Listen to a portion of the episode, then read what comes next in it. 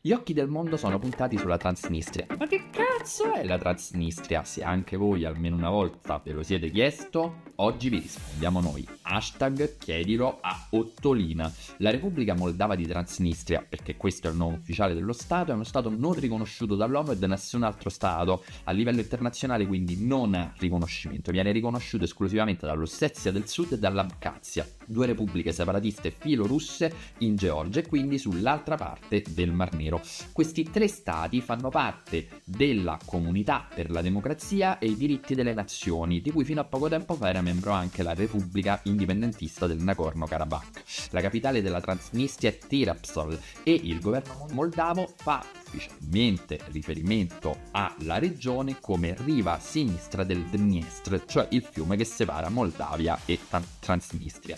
Talvolta si fa riferimento anche alla presenza militare russa definendo la zona occupata. Nel 1990 la Transnistria Si separò a seguito di un referendum popolare dalla Moldavia, temendo che questa, a seguito delle riforme di Gorbaciov, stesse per optare o per l'indipendenza e quindi per l'uscita dall'URSS o addirittura per l'unificazione con la Romania.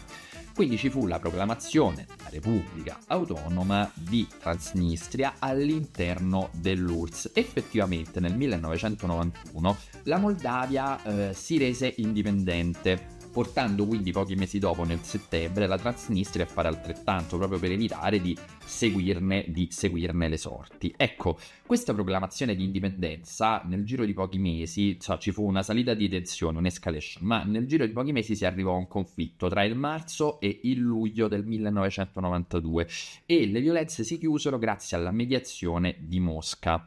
Ora, mh, la Transnistria è una regione dove vivono russofoni di cultura tradizionalmente russa, con forti minoranze che in realtà, appunto, presa in esclusiva quell'area lì, non è una minoranza, ma è la maggioranza, di russi e di ucraini. E um, la Transnistria, al momento del referendum, se rimanere e conservare quindi l'Unione Sovietica, votò in massa per la sopravvivenza dell'URSS e quindi per rimanere unita a Mosca.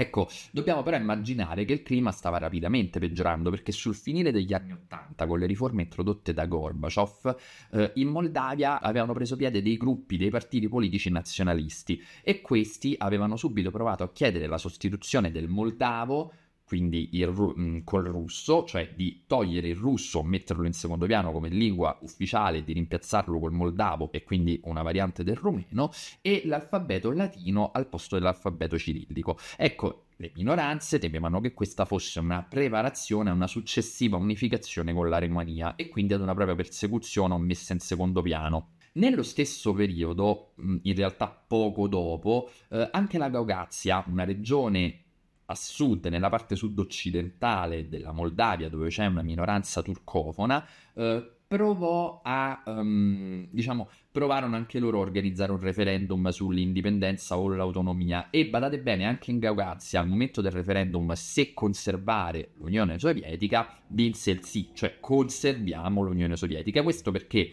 si vedeva in Mosca e nei russi una tutela contro il nazionalismo eh, rumeno e moldavo. Tuttavia il governo centrale di Chisinau, la capitale della Moldavia, mandò delle milizie, insomma intervenne per boicottare questo processo di referendum e uh, in un secondo momento, raggiunta l'indipendenza, optò per una struttura di forte autonomia e quindi si decise di appianare queste divergenze.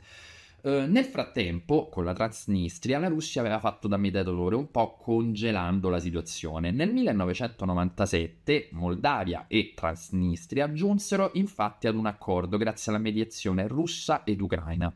Eh, l'accordo prevedeva eh, in sostanza la possibilità per la Transnistria di ehm, procedere in modo autonomo sui rapporti esteri in economia, cultura e scienza e eh, il tentativo da parte delle due repubbliche di procedere come uno Stato. Ecco, l'accordo fu interpretato in modo diametralmente opposto da Chisinau e Tiraspol, nel senso che la Moldavia lo interpretava come un processo di unificazione, quindi la risoluzione del conflitto Tiraspol invece la Transnistria lo interpretava come un riconoscimento eh, della propria eh, indipendenza, comunque un primo passo in quella direzione. Eh, nel 2003 inoltre la Russia eh, emanò, diciamo così, propose un memorandum alle parti, fu duramente contestato da parte moldava dove ci furono anche delle proteste di piazza. Che cosa prevedeva questo memorandum? Il memorandum prevedeva la presenza militare russa ventennale sul territorio di questo Stato riunificato e una struttura federale per lo Stato moldavo in cui Transnistria e Gaugazia, quindi le due aree con minoranze e filorusse, avrebbero avuto una maggioranza relativa nel Parlamento moldavo, quindi in quello nazionale. I moldavi rifiutarono la cosa pensando che in questo modo insomma, sarebbero stati messi in minoranza. Inoltre l'accordo prevedeva la neutralità futura dello Stato moldavo, elemento duramente contestato, indovinate un po' da chi? Dalla Nato, dall'Unione Europea e dall'Ocse, insomma dall'Occidente. Nel corso dei primi anni 2000 furono fatti comunque altri tentativi da parte ucraina o da parte del gruppo dei cinque, quindi Russia, Unione Europea, Stati Uniti, che provarono a mobilitarsi. Ci furono tentativi più o meno funzionali. Diciamo che però il vero nodo eh, del, di discussione, il nodo che non si riusciva a risolvere, era un precedente accordo tra eh, governo moldavo e governo ucraino che prevedeva il, la necessità per le industrie esportatrici della Transnistria per poter transitare e quindi esportare attraverso l'Ucraina, una tappa obbligata per arrivare in Russia, che era il principale diciamo, partner commerciale della Transnistria, c'era però la necessità di avere il permesso e dei documenti della Moldavia e questo creava chiaramente una subordinazione tra Tiraspol e Chisinau. Ora, questo elemento rimase lì sospeso. Dobbiamo anche pensare che non solo l'area è russofona e conserva tutta quanta una serie di emblemi e vestigia sovietiche, ma la Russia in sostanza finanzia tutto il welfare locale, cioè i russi tengono in piedi l'economia locale finanziando pensioni e stipendi pubblici, in più sono presenti circa 1200-1500 soldati russi di stanza lì per proteggere e garantire l'equilibrio regionale e che chiaramente stando lì ricevono uno stipendio che spendono lì, quindi questo, anche questa è una forma di finanziamento indiretto. Ecco, nel 2014, con l'inizio del conflitto in Ucraina e quindi con la riunificazione tra la Crimea e la Russia, eh, si giunge eh, ad una richiesta formale da parte delle autorità di Tiraspol di riunificarsi a Mosca e quindi di riunificare la Transnistria e Mosca. Chiaramente la Russia in quella fase non aveva alcuna intenzione di arrivare ad un'escalation con l'Occidente e quindi la richiesta viene lasciata un po' cadere. Comunque sappiamo che la Transnistria appunto viene significativamente aiutata militarmente ed economicamente dalla Russia fino a quando però eh, non si arriva con l'accrescersi del conflitto ucraino nel 2022 ad una salita di tensione tanto in Moldavia quanto in Transnistria e iniziano a ripetersi le richieste di aiuto da parte di Tiraspol a Mosca. L'ultima eh, si è verificata negli ultimi giorni, quando è stato ricordato alla Duma russa come sul territorio di Tiraspol siano presenti oltre 220.000 cittadini russi.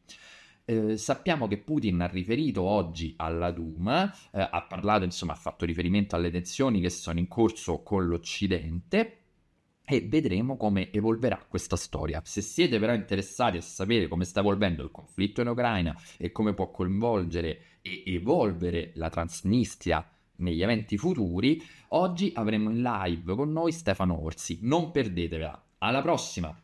E ricordatevi di iscrivervi al canale anche a quello in inglese. Sotto trovate tutti quanti i riferimenti e chi non lo fa è simpatico come Maurizio Belpietro.